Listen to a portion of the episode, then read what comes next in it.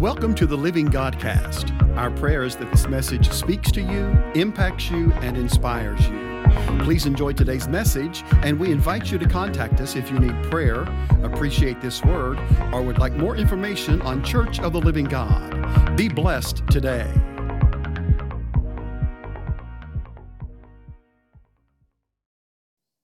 Keep looking at Jesus. Romans 5, Paul says, Therefore, having been justified by faith, we have peace with God through our Lord Jesus Christ, through whom we also have obtained an introduction by faith into this grace in which we stand, and we celebrate in hope of the glory of God. And verse 3 And not only this, but we also celebrate in our tribulations, knowing that tribulation brings about perseverance, and perseverance, character, and proven character, hope. And hope does not disappoint because the love of God has been poured out within our hearts through the Holy Spirit who was given to us.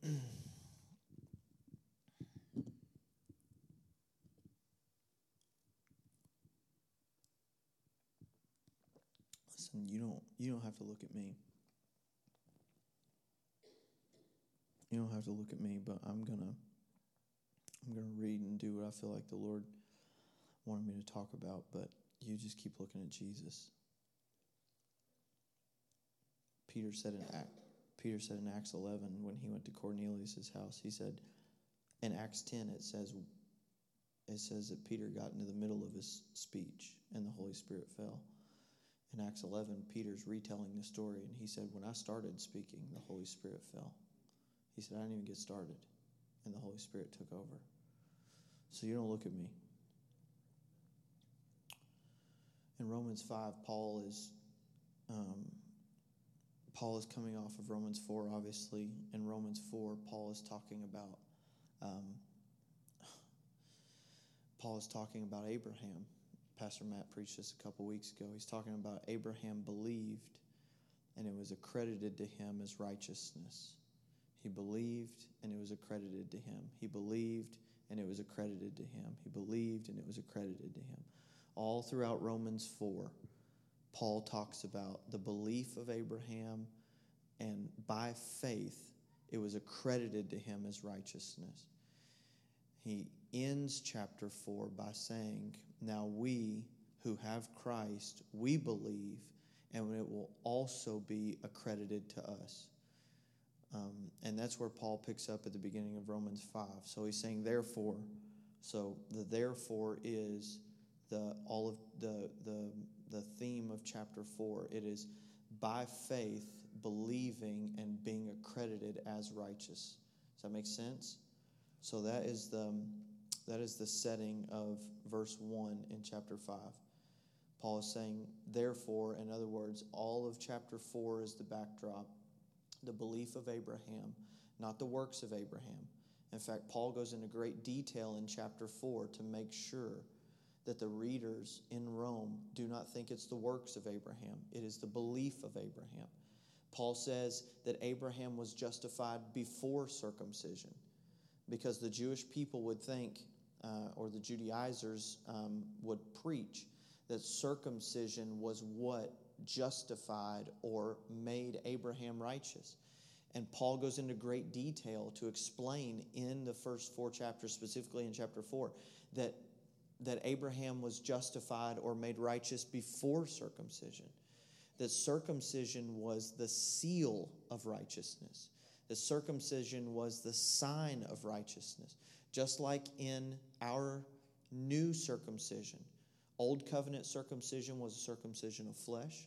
New covenant circumcision is a circumcision of the heart.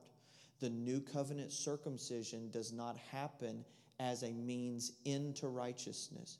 The Father, Jesus, and the Holy Spirit circumcise the heart of the believer as they're being made righteous. You're made righteous, you're saved, and as you are saved, you're given a new heart, and your heart is circumcised. And Paul says that Abraham did not get circumcised, and that made him righteous. This is a big deal. It is not the works that make us righteous. It is not works that make us righteous. It is belief. It is faith that makes us righteous.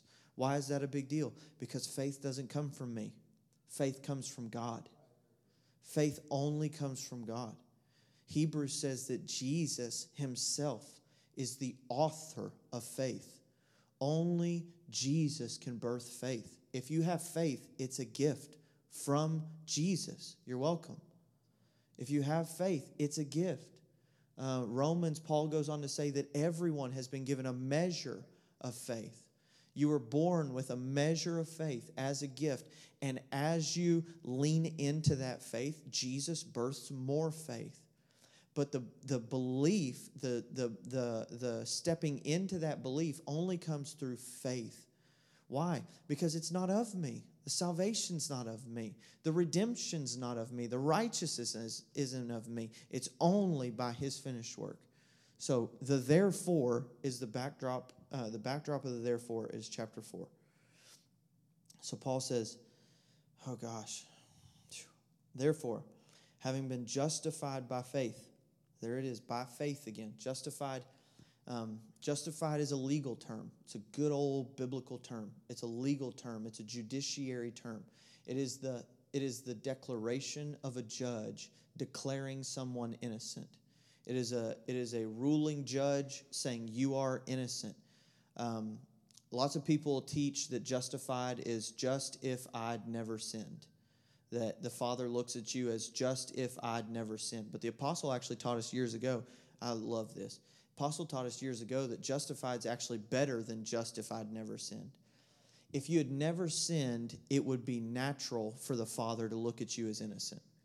If you had never committed a sin, the Father would have no the Father would have no other right than to look at you as innocent.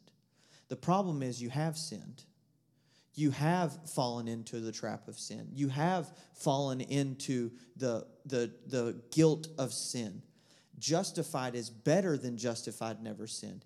Justified is you have sinned, and the Father has seen your sin. And because of the power and the mercy and the grace of the blood of Jesus, He has still decided to declare you innocent.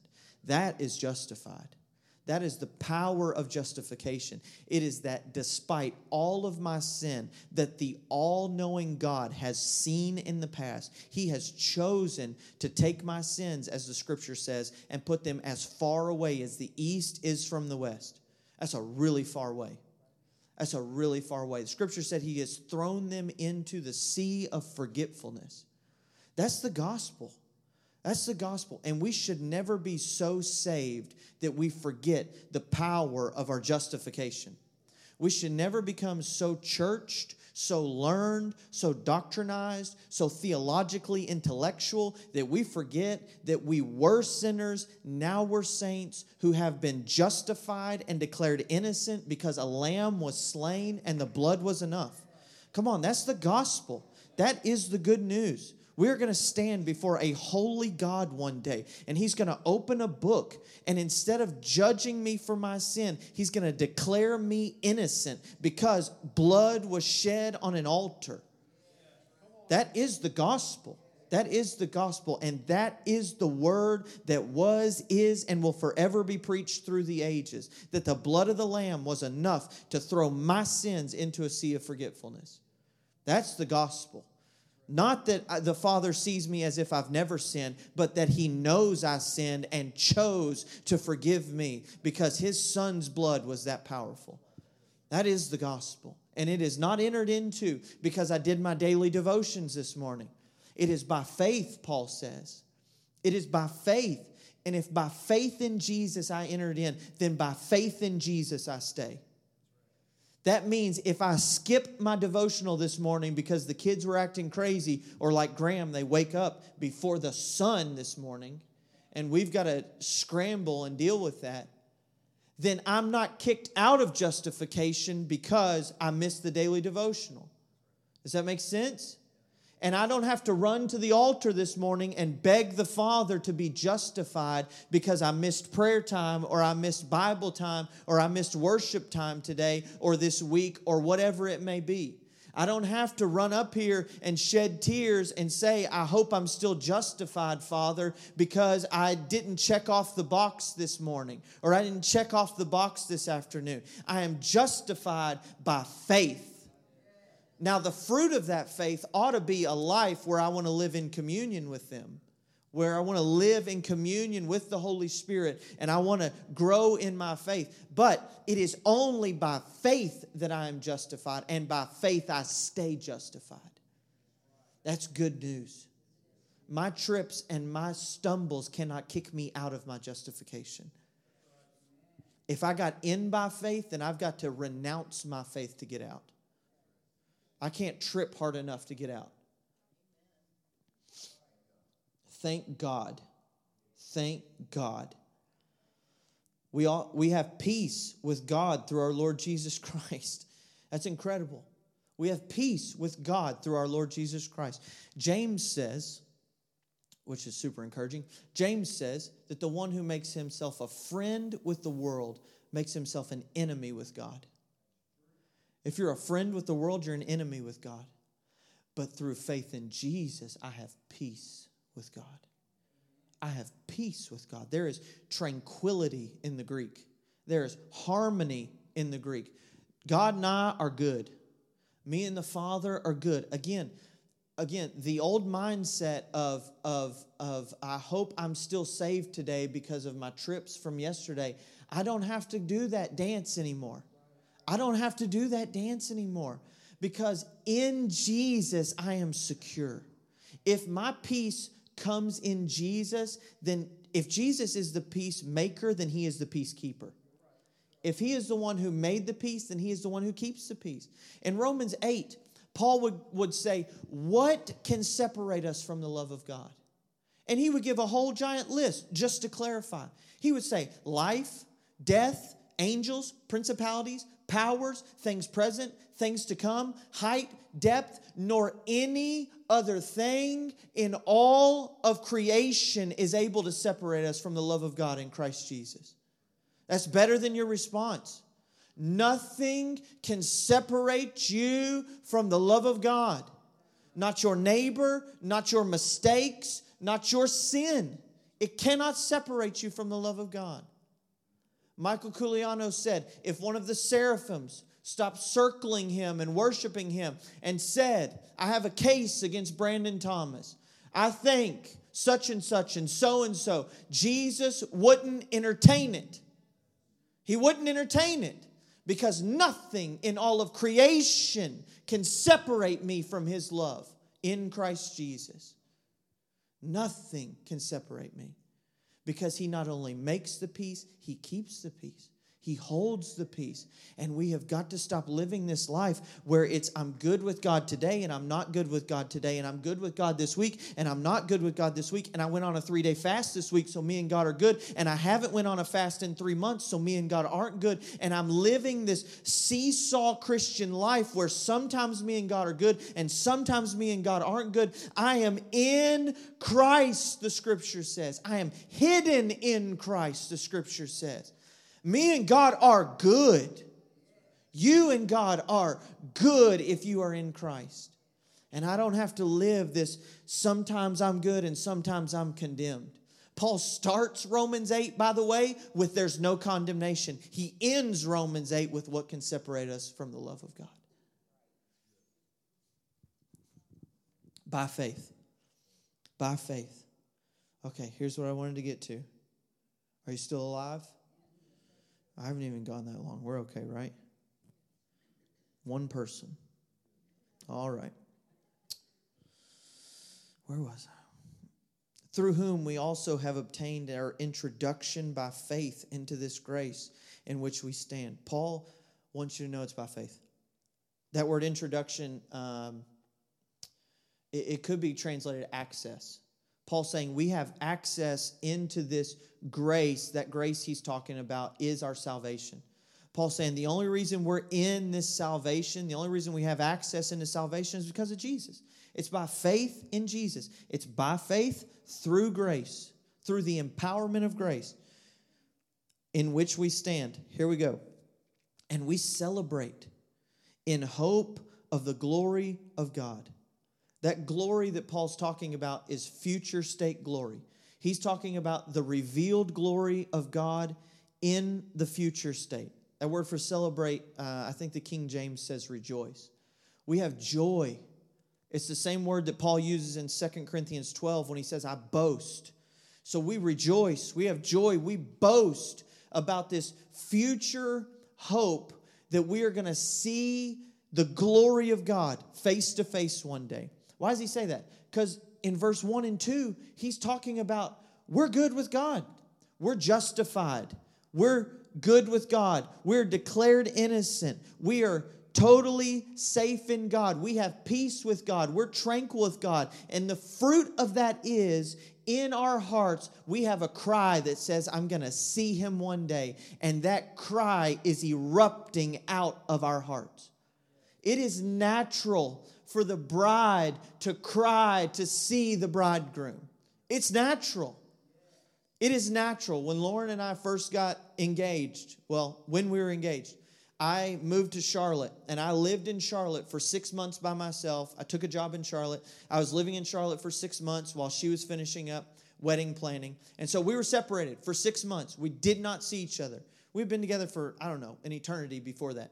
So for six months, we didn't see each other except for once, maybe, maybe twice. And this was this was kind of pre FaceTime. It was before FaceTime really took off. So we had like old school talk on the phone or text message.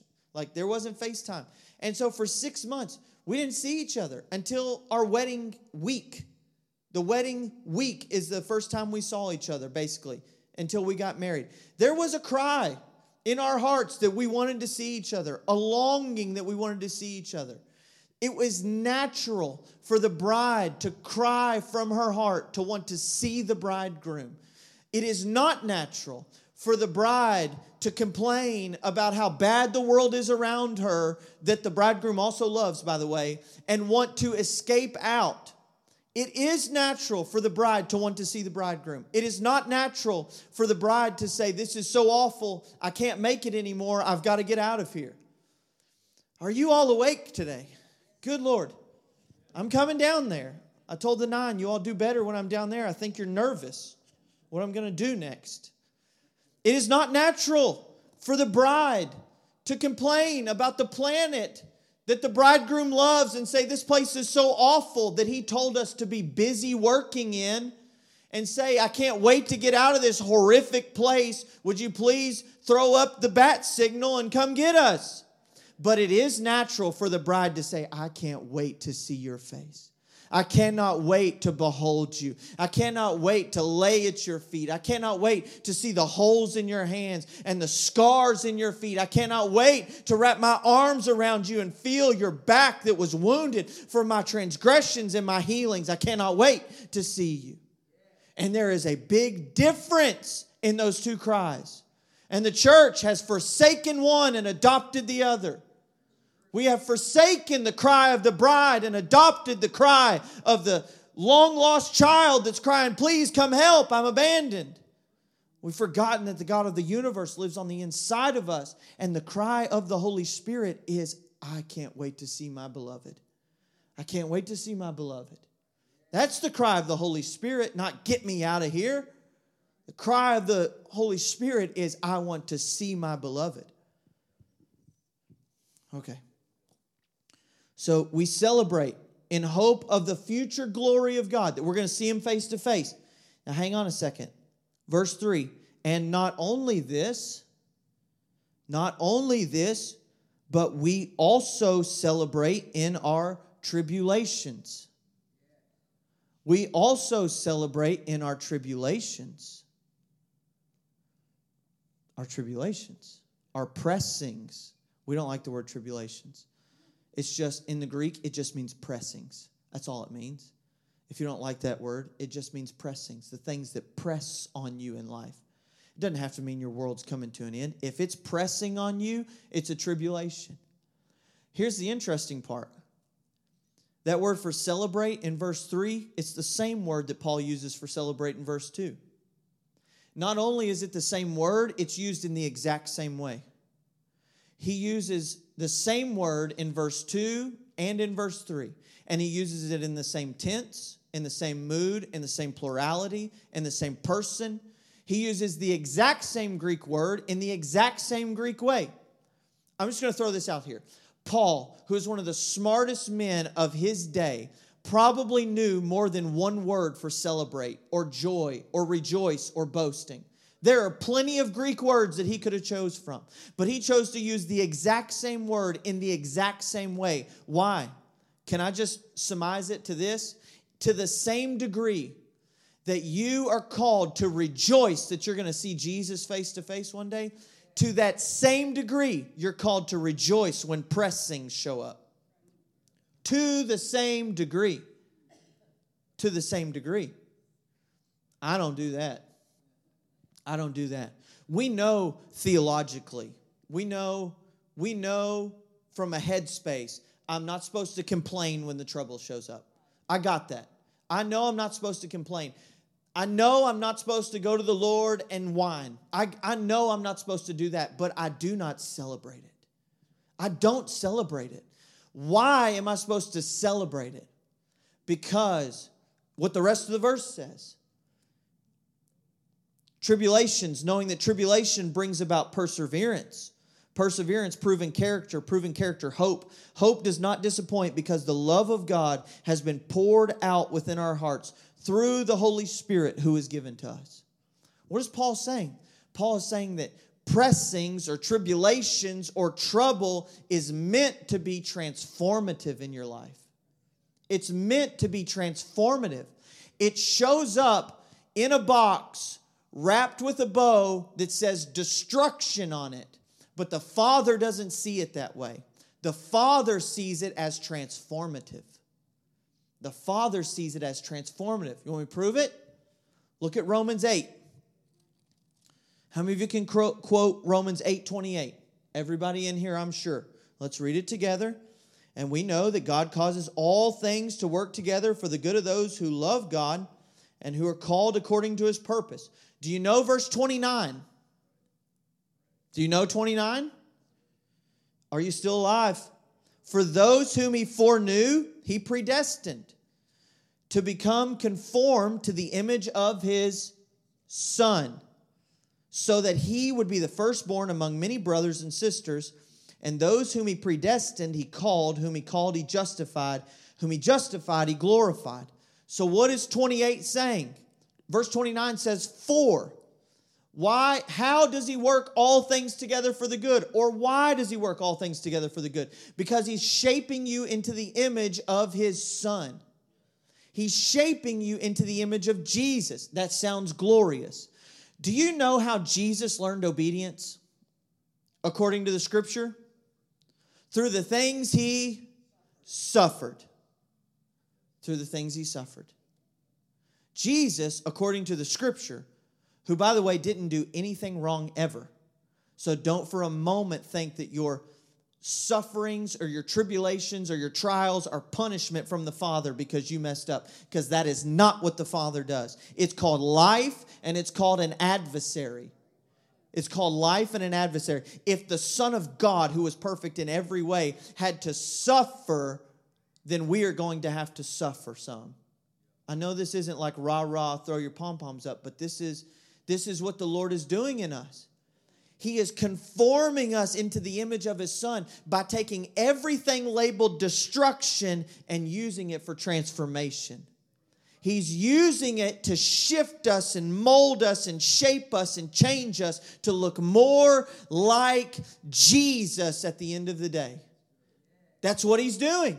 He is transforming us to look like the Son of God through what the enemy plotted for destruction. When stuff that shows up, when stuff shows up that's good, I don't need the Lord to turn it for good.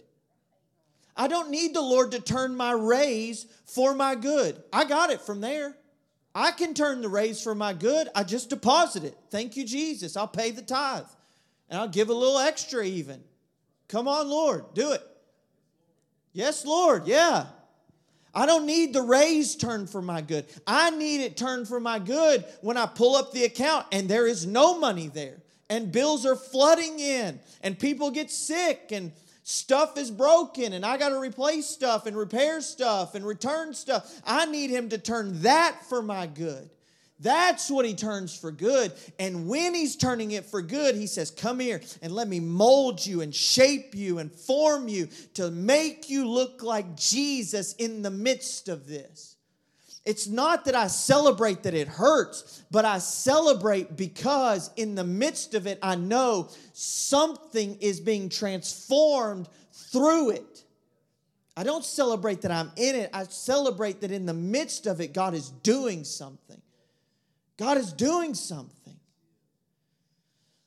Okay, I guess it's for me. God is doing something.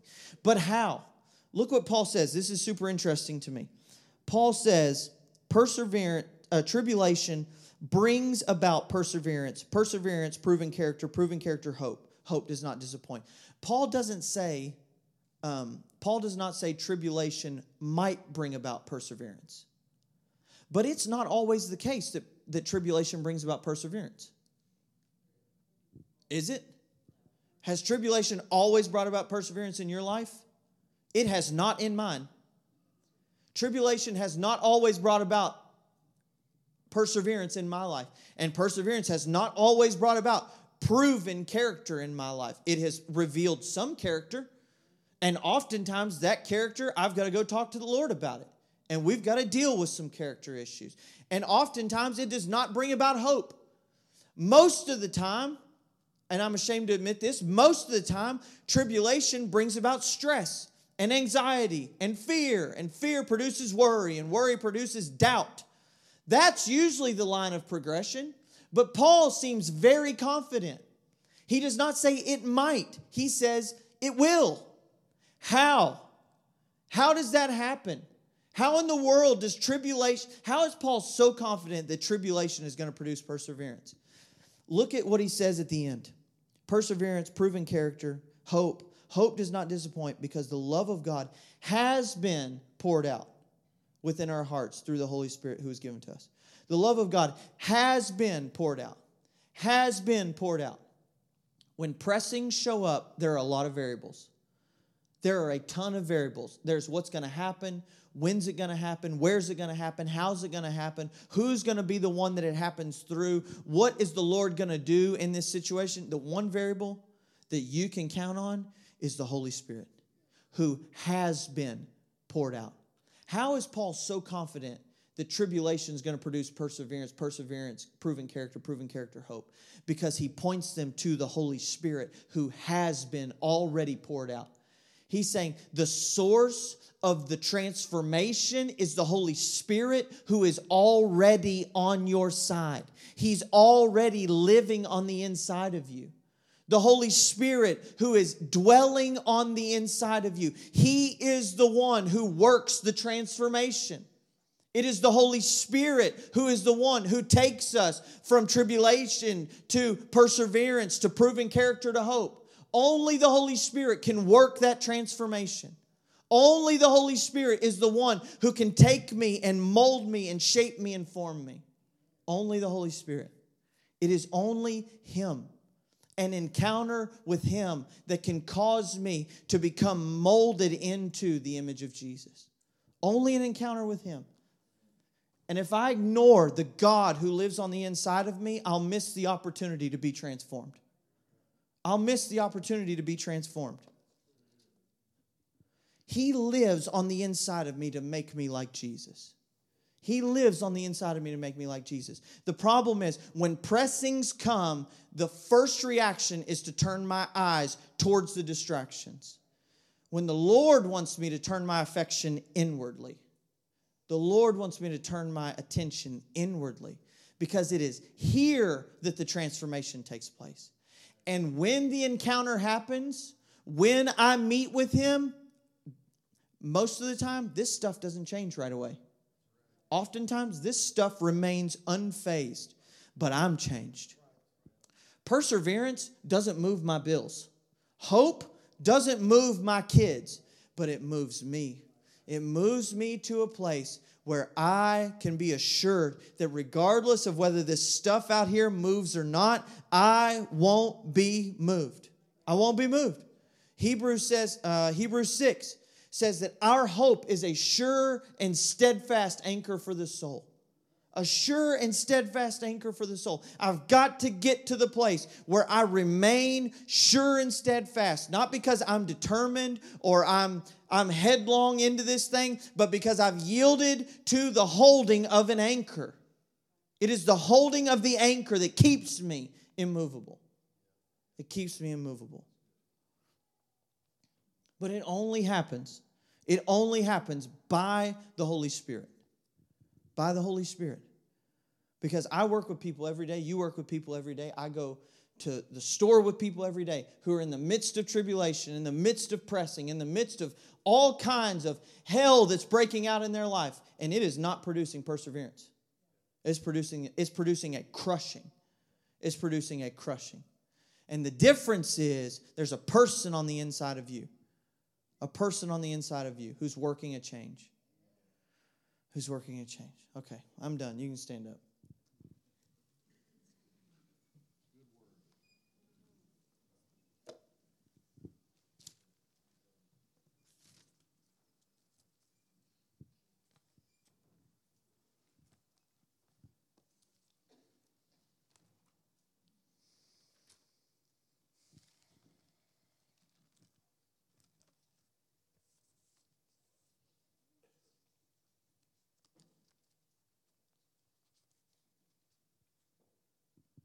Challenge is that Paul doesn't say, um, Paul doesn't say stand in the midst of tribulation. Now, he talks about putting on the armor of God in Ephesians, and he says, having done all, stand. I could do that. I could stand in the midst of tribulation. I got that. Paul doesn't say deal with tribulation. He doesn't say put up with tribulation. He doesn't say he doesn't say don't complain about tribulation. He says celebrate rejoice in tribulation. There's a big difference. The command from the Lord is to rejoice in tribulation. It is to rejoice in tribulation. It is challenging. It is impossible in our humanity. Again, it's the same word that Paul uses in 2 Corinthians 12 when Paul says, I will boast or celebrate or rejoice in my weaknesses. Why? That's, that's silly. Why would you do that? Because Paul understood. And he goes on to tell us that in his weakness, it made room for God to do something that he was unable to do. Yes, this pressing is terrible. It's awful. I can't stand it. This season in this house is frustrating. If I could throw the microphone and get away with it, I would. It's frustrating, it's aggravating. But the requirement is to celebrate because God is doing something in the middle of it. There's a molding that's happening that couldn't happen otherwise. And it's not that God sent it. It is not that God purposed it, but God is here in the midst of it. He's standing in the middle of it with arms wide open. And he's wrapping them around his people and around his family and around his children. And in the middle of what feels like the worst hell we've ever walked through, that will not end. God, I've prayed prayers. Every prayer I know to pray and it will not break, but God is not done molding yet. God is not done molding yet, and He refuses to pull something out of a mold before it's set. Do you know what happens if you pull something out of a plastic mold before it's set? It melts, it just shrivels, it falls apart. Oh, I feel Jesus. I feel Jesus. He's molding something and he's not done yet. And what the enemy sent that said destruction all over it, God rewrote and said transformation. Let me, Hebrews 11, verse 21. Whoa. By faith, Jacob, as he was dying, God, it feels like death. As he was dying, he blessed each of his sons of Joseph and he worshiped leaning on the top of his staff. It's weakness. God, this season is weakness and it hurts and it's painful, but I'm going to lean into it. I'm going to lean into the weakness of the season and I'm going to worship anyways. Because when I do, God will be glorified. He will have the reward of his suffering in this season. We give you glory. You're worthy. You're worthy. You're worthy. You're worthy. Oh.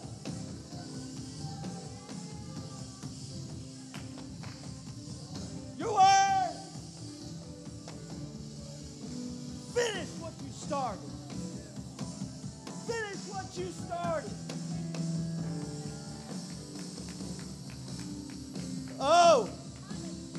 Finish what you started.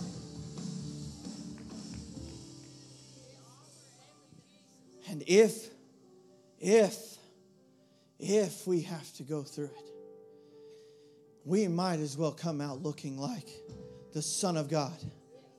If we have to walk through hell, we might as well come out looking like the Son of God. If we have to endure for a season. We might as well come out looking like He intended for us to look. Could it be? Oh, could it be that God could take the worst that the enemy had and turn it to bring the greatest transformation the church has ever seen? Could it be? Could it be? That these light afflictions, which last but for a moment, worketh for us a far more exceeding and eternal weight of glory. Could it be that God is still up to something? Could it be that God really is still God? Could it be that Jesus is really still on the throne?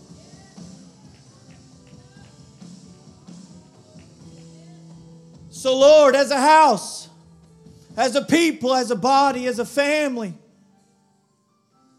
we worship you. We rejoice for the pressings, for the pressure, for the tribulations, for the trials. We count it all joy. We count it all joy. We count it all joy knowing that we are coming out. We are coming out this is not the last page of this story. Oh, this is not the last page of this story. Oh.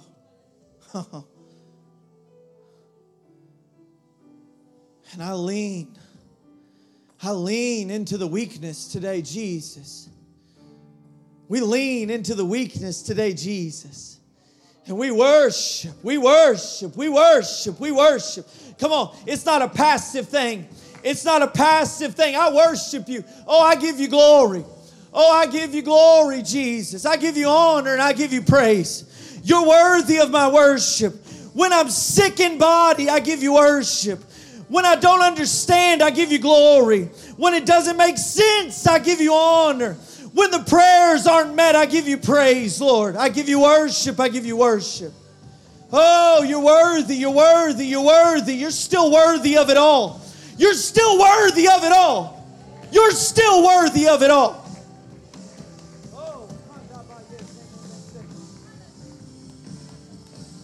You're still worthy of it all.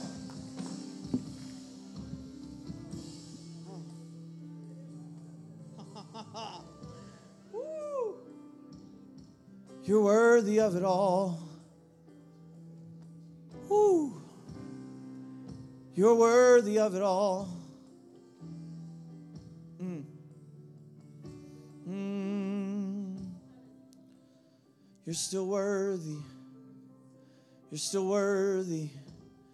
Still worthy, still worthy, still worthy. Still worthy. Still worthy. Still worthy of it all. Still worthy of it all. Still worthy of it all. You're still worthy of it all. Oh. Mm. You're worthy. Oh, you're worthy. The King is here. The King is here. Oh, I'd get my eyes on the King. You're worthy. You're worthy. You're worthy. Come on, for this house and your house. You're worthy. Thank you for listening today to the Living Godcast. We trust and pray that you are blessed by today's word. If you would like to contact us for prayer or for more information about Church of the Living God, please visit our Facebook page at Win City COLG or give us a call at 859 745 1865.